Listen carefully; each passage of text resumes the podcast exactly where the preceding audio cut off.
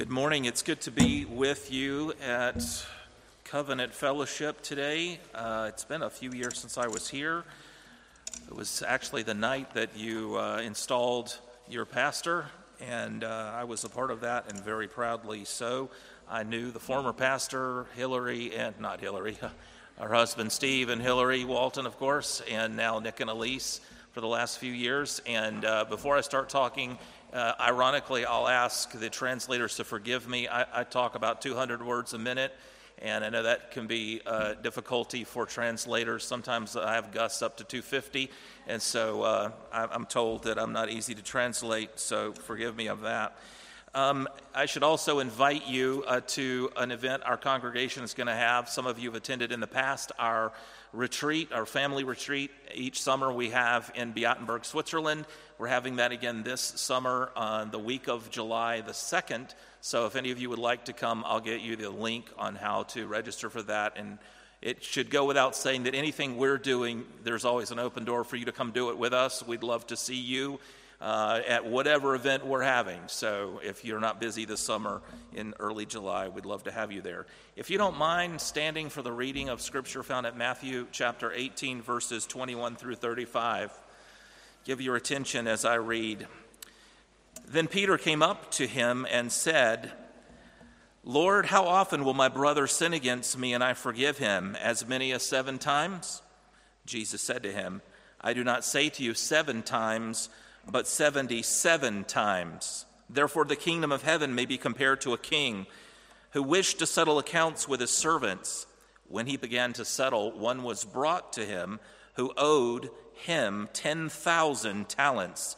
And since he could not pay, his master ordered him to be sold with his wife and children and all that he had, and payment to be made. So the servant fell on his knees, imploring him. Have patience with me, and I will pay you everything. And out of pity for him, the master of that servant released him and forgave the debt. But when that same servant went out, he found one of his fellow servants who owed him a hundred denarii. And seizing him, he began to choke him, saying, Pay what you owe. So his fellow servant fell down and pleaded with him, Have patience with me, and I will pay you. He refused and went and put him in prison until he should pay the debt. When his fellow servants saw what had taken place, they were greatly distressed. And they went and reported to their master all that had taken place. Then his master summoned him and said to him, You wicked servant, I forgave you all that debt because you pleaded with me. And should you not have had mercy on your fellow servant as I had mercy on you? And in anger his master delivered him to the jailers until he should pay all his debt. So also will my heavenly Father do to every one of you if you do not forgive your brother from your heart. This is the word of the Lord. Let's pray. Father, thank you for being a God who speaks, unlike the gods of the nations that are so much wood and metal. We pray now that just as you spoke in the beginning, and just as you spoke through your Son in these last days, that once again you would speak to us as you are faithful to do every Lord's day through the preaching and the reading of God's Word. We pray that just as you, who are our God and our Father, spoke light into darkness, that you would now shine the light of your glory in the face of Christ Jesus our Lord, in whose name we pray. Amen. You may be seated. What's the matter with you? In 1973, Glenn Frey and uh, Don Henley met and formed the American rock band known as the Eagles. And uh, for seven years, they toured together and played to sold out concert shows and sold millions of records all over the world. They made fortunes. They had gold and platinum records all over their walls. Uh, but after seven years, they got to the point where they couldn't stand the sight of each other, and they decided to break up. Rolling Stone interviewed Don Henley as one of the founding members of the band and said, Don't you realize how much money at stake? Don't you want to reconcile together as a group of of musicians and produce more music and, and travel and tour the world some more. You're still so young. Is it possible that you'll get back together? And Don Henley said, Sure, it's possible we'll get back together, but it'll be a very cold day and a really hot place when we do. 14 years later, I guess enough time went by, and on a cold day, the Eagles got back together again and they had a concert, and I watched the concert. And on the night of that concert that they recorded, Don Henley dedicated a song that he had written during their hiatus that became a number one hit across the world called Heart of the Matter. The chorus of that song says, I've been trying to get down to the heart of the matter, but my will gets weak and my friends seem to scatter, but I think it's about forgiveness. What's at the heart of the matter with you? As we look at Matthew 18 today, we get down to the heart of the matter with Jesus, and we notice five things about this passage. First of all, Peter's provocation. Secondly, the king's clemency. Thirdly, the servant's severity. Fourthly, the peer's passion. And finally, the master's mercilessness. Notice Peter's provocation in verses 21 and 22. Then Peter came up and said to him, Lord, how often will my brother sin against me and I forgive him? As many as seven times. Jesus said to him, I do not say to you seven times, but 77 times. It's an interesting question and it sets up the whole parable Jesus is about to tell. And there's a key word in this question that you need to lock onto and underline in your Bible. It occurs two times in verses 21 and again in verse 35. It's the key word, it provides a context, and that word is the word brother. The word brother forms a frame around this passage to help hold it together.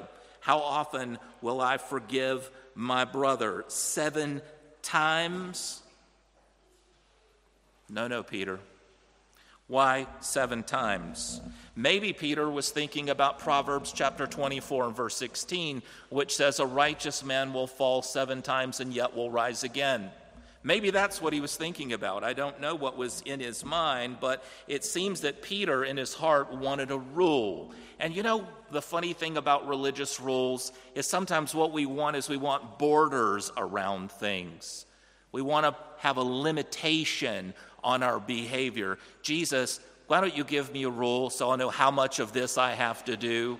Because take it from someone who's been in the ministry for a little while, there's nothing harder to do than say, I'm sorry, I was wrong. How often am I going to have to do that, Jesus? Seven times? Jesus would have us know that law keeps count, but grace does not. Seven times. Why seven? Did you know that at the time the rabbis in Jerusalem were teaching the faithful that it was wrong to forgive their brothers and sisters more than three times?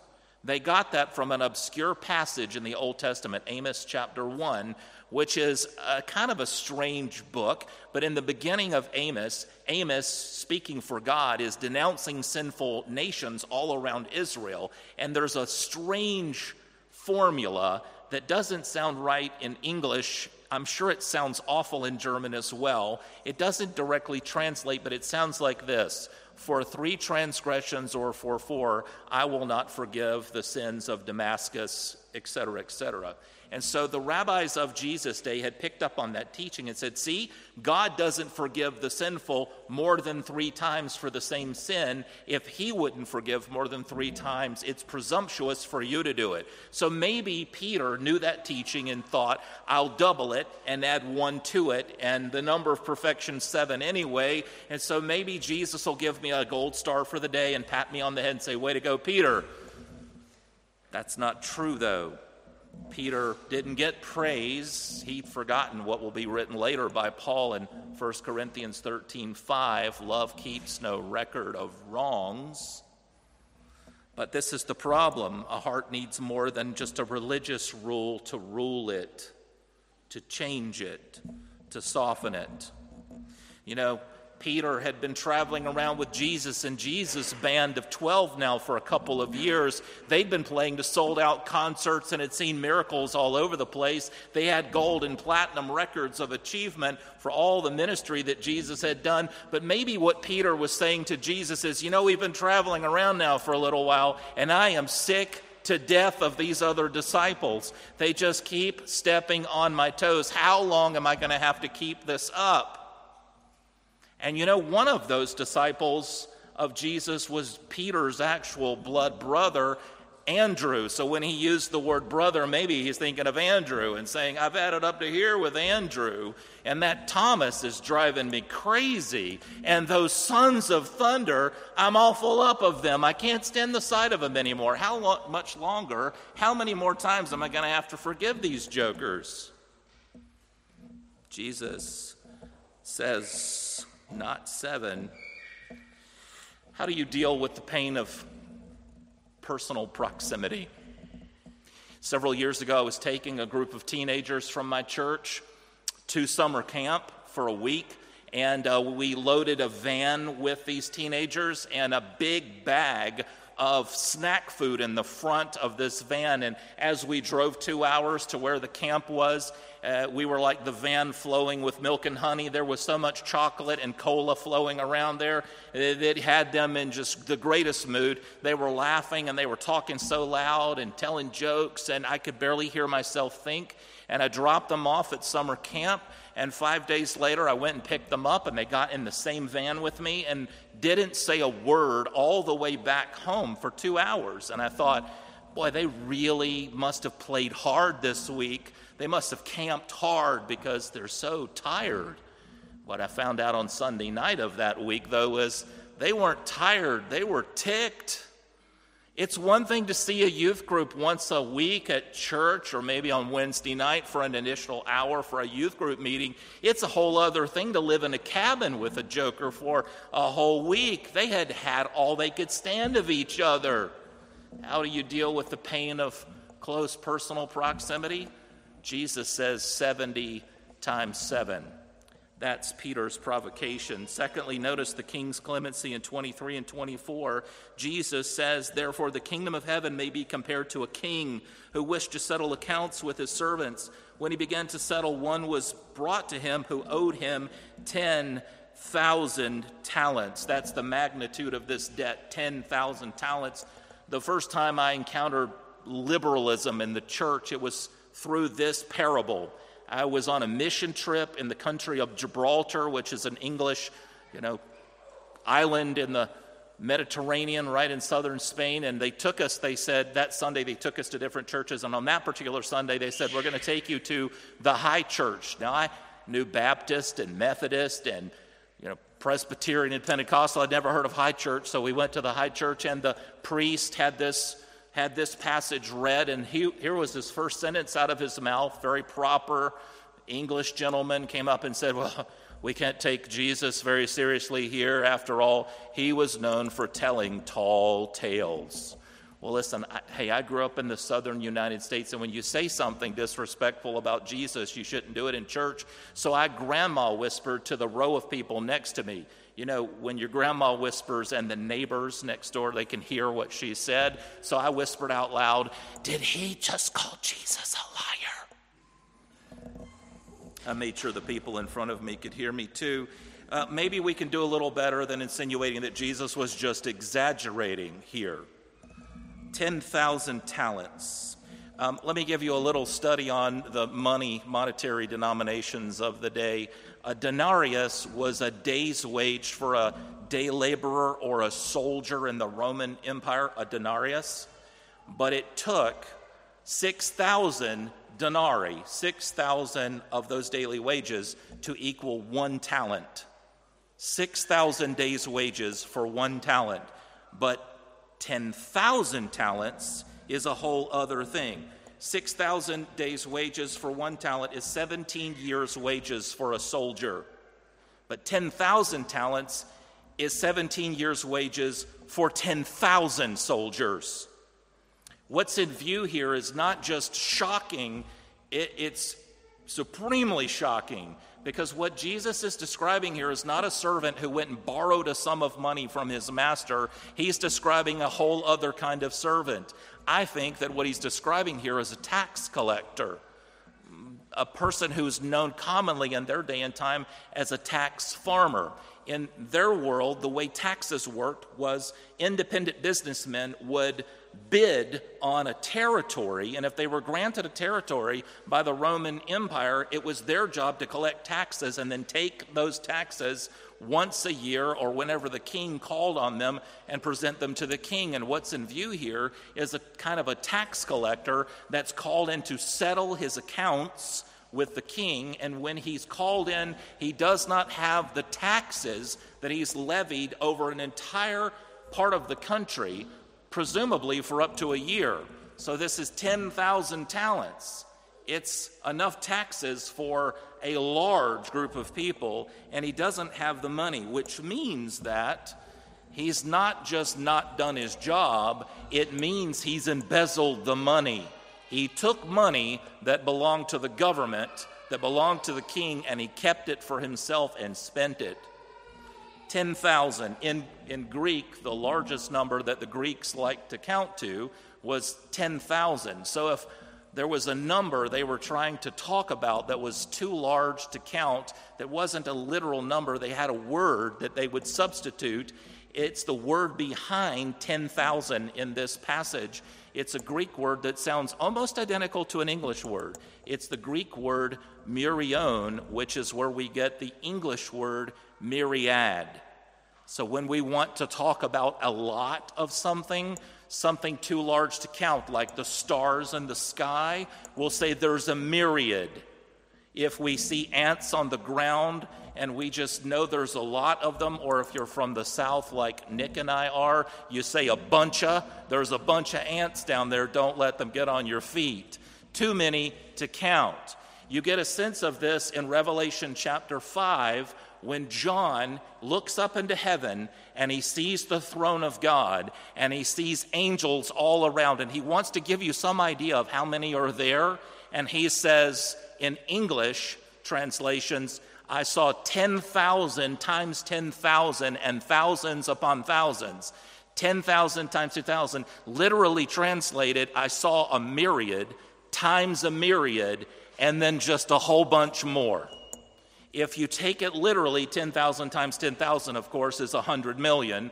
I saw 100 million and then just some millions more. It was too large to count, too many to see, like the sand of the seashore or the stars in the sky. How much did this man owe? He owed an unbelievable amount of money. He owed more money than any accountant at Price Waterhouse could account for. He owed so much money you wouldn't believe it if I told you. He didn't just take the money, he didn't just spend the money, but when he was called into account, he had no money to pay back. He was bankrupt. And you get a little sense of what that means here because the master orders that the man and his family, his wife and children, to be sold to help pay back the debt. I checked on this to find out, well, what would it cost to buy a family? How much is their redemption worth? And it was at most one to two talents compared to 10,000. It's barely a drop in the bucket.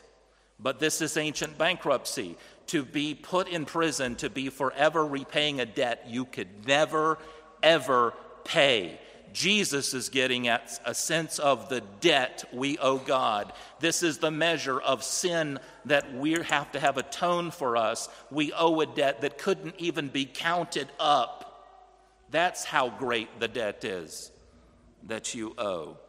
So, in their time and in their place, they didn't have laws to protect people against bankruptcy. They didn't just foreclose on your house and on your stuff, they foreclosed on your whole life.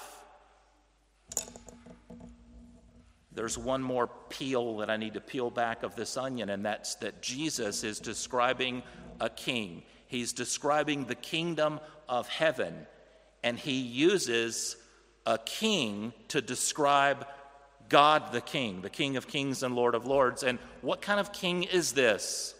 Is this a Jewish king? Is this an Israeli king? No, it's not.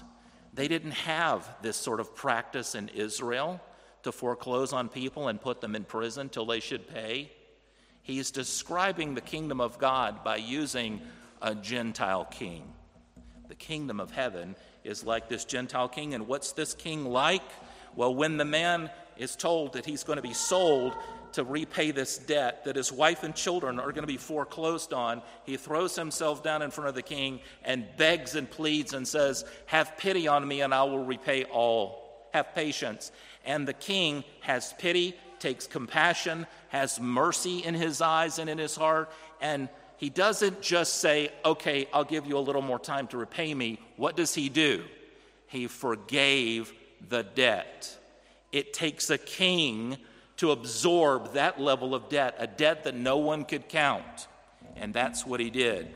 He had compassion for someone who was worthless. Is that a description of your king?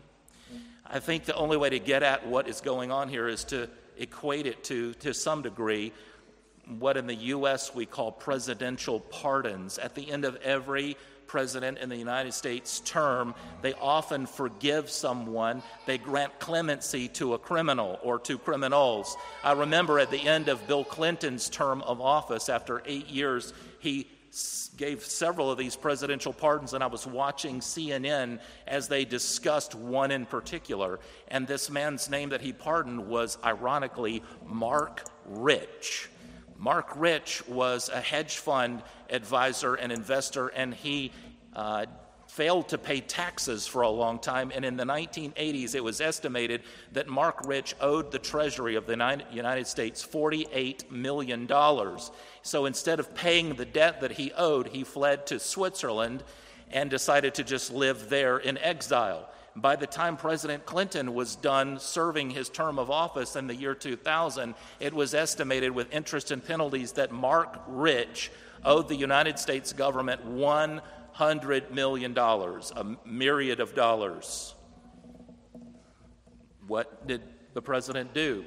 He granted him clemency and forgave the debt. And so the day I was watching this on CNN, they had some attorneys there discussing how is it that people get presidential pardons? And they came up with three ways. One is you have to have received an unjust judgment. Or two, you have to have a lot of money. Or three, you have to have a personal relationship with the president. The servant that's in view here was not unjustly charged. He didn't have a lot of money, he had no money, but what he did have was a relationship with a compassionate king. Do you? Peter's provocation, the king's clemency, thirdly, the servant's severity in 28 to 30. But when that same servant went out, he found one of his fellow servants who owed him 100 denarii. And seizing him, he began to choke him, saying, Pay what you owe. So his fellow servant fell down and pleaded with him, Have patience with me, and I will pay you. He refused and went and put him in prison until he should pay the debt. Maybe the word in this passage that the whole thing hinges on is this little word, but, at the beginning of that, that verse, because it's there to provide you with a shocking contrast between the clemency, the compassion of the king, and the severity of the servant that received that compassion. Notice how different he is.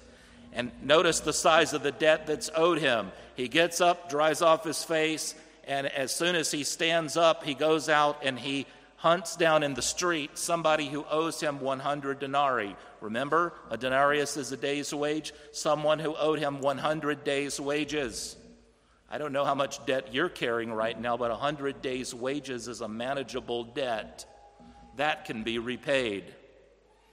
He went out and he exacted a kind of vengeance on him, a sort of severe, severe collector um, not just call him on the phone, not like the king before him who called the servant, the first servant, into account. He went out in the street and seized him around the neck and choked him. I don't know about you, but I've never had a collection agent do that to me. But this man did. And notice the plea. It's almost word for word the same thing. The second servant says to the first servant the same words that the first servant said to the king Have patience with me, and I'll pay you. But he would not. He would not have patience with him. So he had him put in jail until he should pay all that he owes. He's a vigilante. And in so doing this, he placed himself and his righteousness above the king's. He placed his standard above the king's standard, which was mercy and pity and compassion and forgiveness. He said, No, I'm better than that. I have a higher standard than the king. You know, one of the other shocking things about this is after he forgave him the debt, the king didn't say to the first servant, You're fired. He, he forgave him and then let him continue continue in his work and in his profession. I don't know about you, but if if you stole $100 million from someone, I, I, doubt very seriously you'd be qualified to handle money anywhere again for the rest of your life, maybe even your children's life. No one would want to trust you with their money. That's how deep the forgiveness is here. What is it about human nature that makes us abuse our freedom by enslaving others? Some of you might know the film Amistad, a film by Steven Spielberg from many years ago. It's based on a true story about a West African slave named Cinque. Cinque was captured in West Africa and put on a slave ship to be sent to America in the 1830s, along with hundreds of other West African slaves. And somewhere in the middle of the Atlantic, those slaves broke free from their bonds, and there was a mutiny. And in the in the course of the mutiny, the captain of the ship was killed, and when they arrived in America and it was discovered that these slaves had killed the captain of the boat, they were locked up in prison and put in chains, and they had to be tried for murder and mutiny.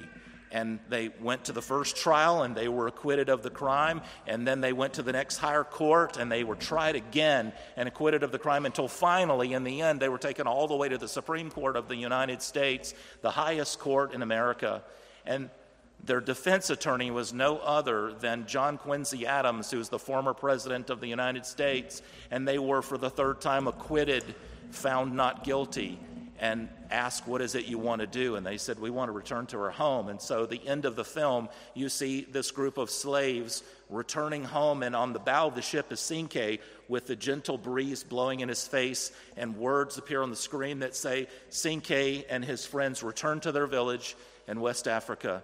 They, their houses had been burned, their farms had been destroyed, and they never saw their families again.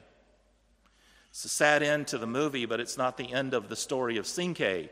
The real life Cinque went home, and when he found that his farm was gone and his family w- were gone, he had to find a new way to make money. So, guess what Cinque did? He went into the slave trade. What is it about our freedom, our human nature, that makes us take our freedoms and abuse others by enslaving them? Do you use your freedom in Christ to make slaves or freedmen? Peter's provocation, the king's clemency, the servants of very quickly, the peer's passion in verse 31. When his fellow servants saw what had taken place, they were greatly distressed, and they went and reported to their master all that had taken place. These fellow servants were greatly distressed. Do the things that grieve the heart of God grieve yours? When I was growing up, uh, there was a real life boogeyman that I was afraid of as a little boy, and that boogeyman had a name. His name was Ted Bundy, one of the world's most infamous serial killers, and I just happened to live near the city where he killed many people at the university. And I can remember when they arrested him and they put him in prison uh, he escaped one time, and it scared me so badly I couldn't sleep at night because I thought Ted Bundy might be coming for me next. Ten years later, Ted Bundy was on death row at a state prison in Florida, and it came the time uh, when they were going to execute Ted Bundy for killing 30 some odd people that they knew about. And the night of his execution, some college, some university friends of mine, some Christians gathered together and very soberly watched the live news coverage from right outside the prison. And at the appointed hour, the, the warden came out and he announced that Ted Bundy had been executed successfully and that he was now dead. The boogeyman that terrorized so many people was gone. There were two groups of protesters in front of the prison. There was a group of people that were against the death penalty that were there with their placards protesting, and across the street from them was another group of protesters, many of them Christians with crosses and other Christian signs and you know, not so nice things on their placards about what should happen to Ted Bundy. And when the warden came out and announced that Ted Bundy had been executed and was dead, the Christians let out a, a shriek and a scream and celebrated and clapped and danced in the streets. And my best friend David leaned over to me and he said, You see that? That's not right. That's not what God wants. Don't get me wrong, I think what Ted Bundy ultimately got was justice, but what that thing was they were celebrating in front of the prison was not a living example of do justly, love mercy, and walk humbly with your God. Do the things that grieve the heart of God grieve yours? Peter's provocation, the king's clemency, the servant's severity, the peer's passion, and finally the master's mercilessness. Notice 32 and following. Then his master summoned him and said, You wicked servant, I forgave you all that debt because you pleaded with me. And should not you have had mercy on your fellow servant as I had mercy on you? And in anger, his master delivered him to the jailers until he should pay all his debt. You wicked servant. This is the exact opposite. This is a malediction as opposed to the benediction that all of us who are believers hope to hear when we enter heaven and finality and glory, what we hope to hear God say to us is, Welcome, good and faithful servant, not you wicked servant. And why did he call him wicked and deliver him to the jailers? Was it because he did his job and went out and collected taxes and debts of people that owed him? No, it's not because of what he did, but how he did it. He was condemned as wicked because of his wicked heart. And that wicked heart overflowed into wicked behavior. That's what got him condemned and got his original mercy rescinded. And it says in this translation, in the ESV, he was delivered to the jailers. Another translation says he was delivered to the torturers. Does that mean that the salvation that God grants us can be taken back? Is this about a parable about losing your salvation? I don't think so. What is this jail and torturers? I think it's about divine fatherly discipline. He disciplines those he loves, and those who are merciful will receive mercy, but the opposite's also true. Those who are unmerciful will receive something that does not resemble mercy, that looks more like wrath and discipline. One person has said that these torturers, these jailers in the Christian's life are things like debt, things like being blocked with your job, not being able to get promotions and get ahead in life. It, it might even be trouble in relationships, that God disciplines those he loves. I want to give you a principle. It's the principle of horizontal justification. You guys probably know, because Nick's a good teacher, that there's this concept we believe in called justification, where we stand guilty in front of God, the judge. The evidence is brought in, and we are guilty, guilty, guilty. But before the hammer of justice comes down, he looks on Christ and pardons me. And he says, All the good that Christ did, I'll impute to you, and all the bad you did gets imputed to Christ, and he pays the penalty, the wrath due you.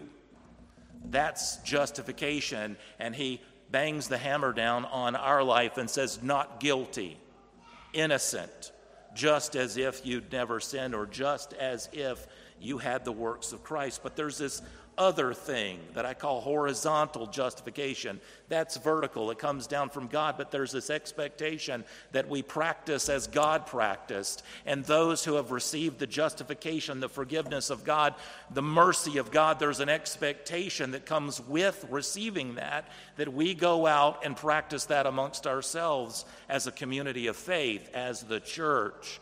That means, to put it in American terms, there's no double jeopardy in the court of God. If God calls you innocent, who am I to call you guilty? There's no better character in all of English literature that illustrates this than the character, the unmerciful character Shylock from The Merchant of Venice, a play by William Shakespeare that I had to read when I was in the ninth grade. And Shylock and Antonio were two men who were both merchants, a Jew and a Christian, living in Venice. And they were more than just competitors, they really wanted to constantly compete until one of them was exhausted and his business was ruined. And Shylock was known to be wealthy, a kind of a loan shark. He would loan people money and charge them large amounts of interest. And as it came to pass in the story, Antonio was asked by a friend to loan him some money so that he could get married and throw a big wedding party. And Antonio went to Shylock to borrow the money on his friend's behalf. And as they were negotiating the terms of the loan, he said, I need this sum of money for so many days. And Shylock said, That's fine, and I'll pay you back with so much interest. He said, No, no, no. Uh, that's not what I want. If it comes on the day that the loan is due, you don't have all the money do me. I won't want any money anymore. What I will want is one pound of your flesh. Hence, the expression getting their pound of flesh. And so, as you might know, uh, Antonio experienced a downturn in the markets. His ships were lost at sea. He didn't have the money, and on the day he owed Shylock, Shylock didn't want the money anymore. He took him to court and sued him for his pound of flesh.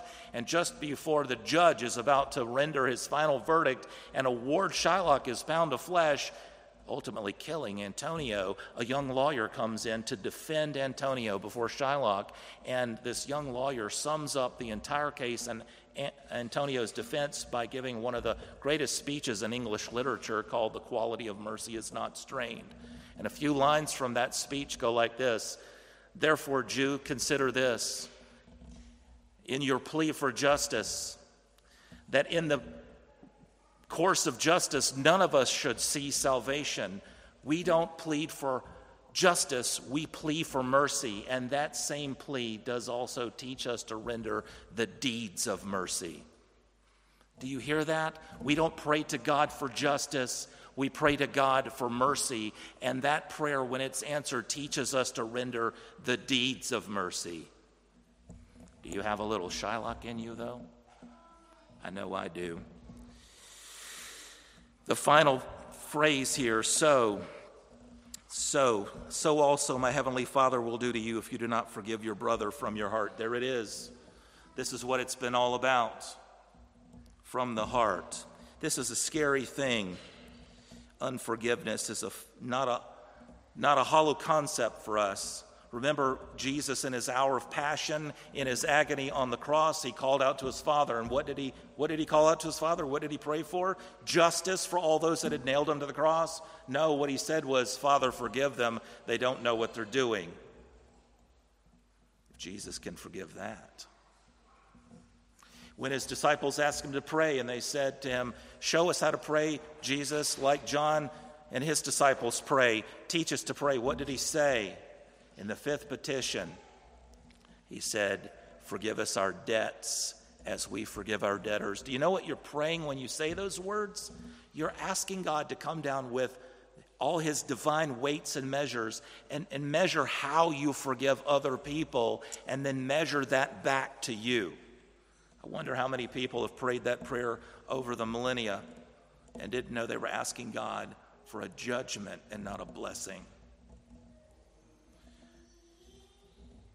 Do you forgive from your heart? When I was growing up, my family didn't have a lot of money. Um, my dad worked very hard and he was a frugal saver. He taught me early in life you should live on far less than what you earn, even if what you earn is not very much. And so my dad always saved money. He was constantly saving. And, and the time came when I was in college. I was about two classes from graduating from the university, and I, did something really foolish. Uh, I had just gotten married. My wife and I decided, you know what would be a smart thing to do at 22 years old is drop out of college, out of the university, and start a business. And so I went into a bank and I actually sat with a loan officer and asked if I could borrow some money to start a business. I had no business experience. I didn't even have a business degree.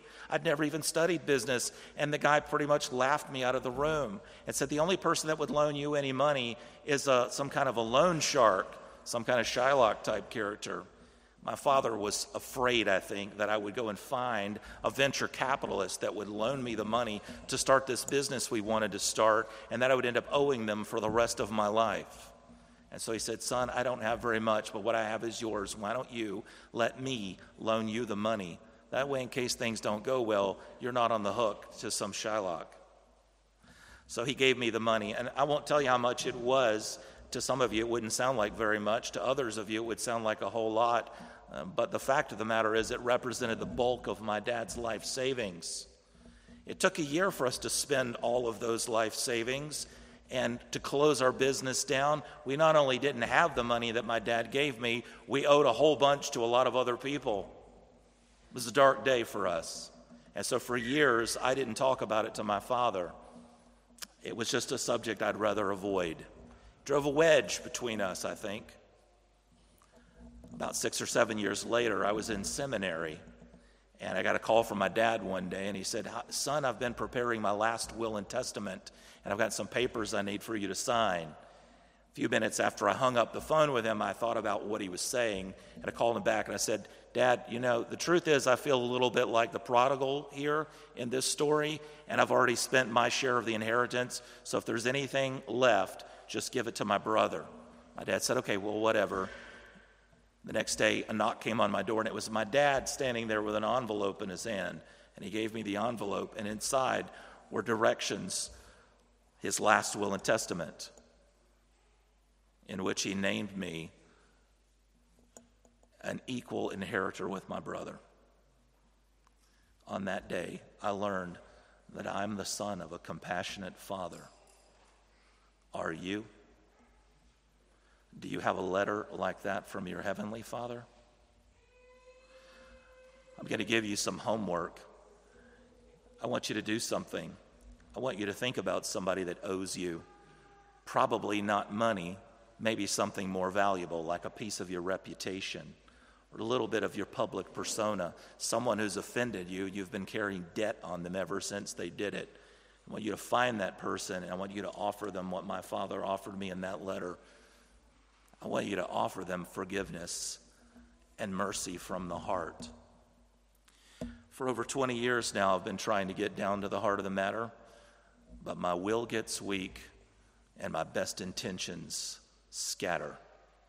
But I've found it's about forgiveness. What's the matter? What's at the heart of the matter with you? Let's pray. Lord Jesus, forgive us Remind us once again that your mercies are new for us every morning. Renew them now. Call sinners to yourself and show us that you're the God who loves to forgive your children. Help us to breathe it in. Help us to experience the release of guilt and debt and be reminded that our Father in heaven holds it against us no more. Buried under the deepest ocean, the ocean of forgetfulness, scattered as far as the east is from the west. Father, renew for us the joy of your salvation and remind us that we are children of a merciful Father. In Jesus' name, amen.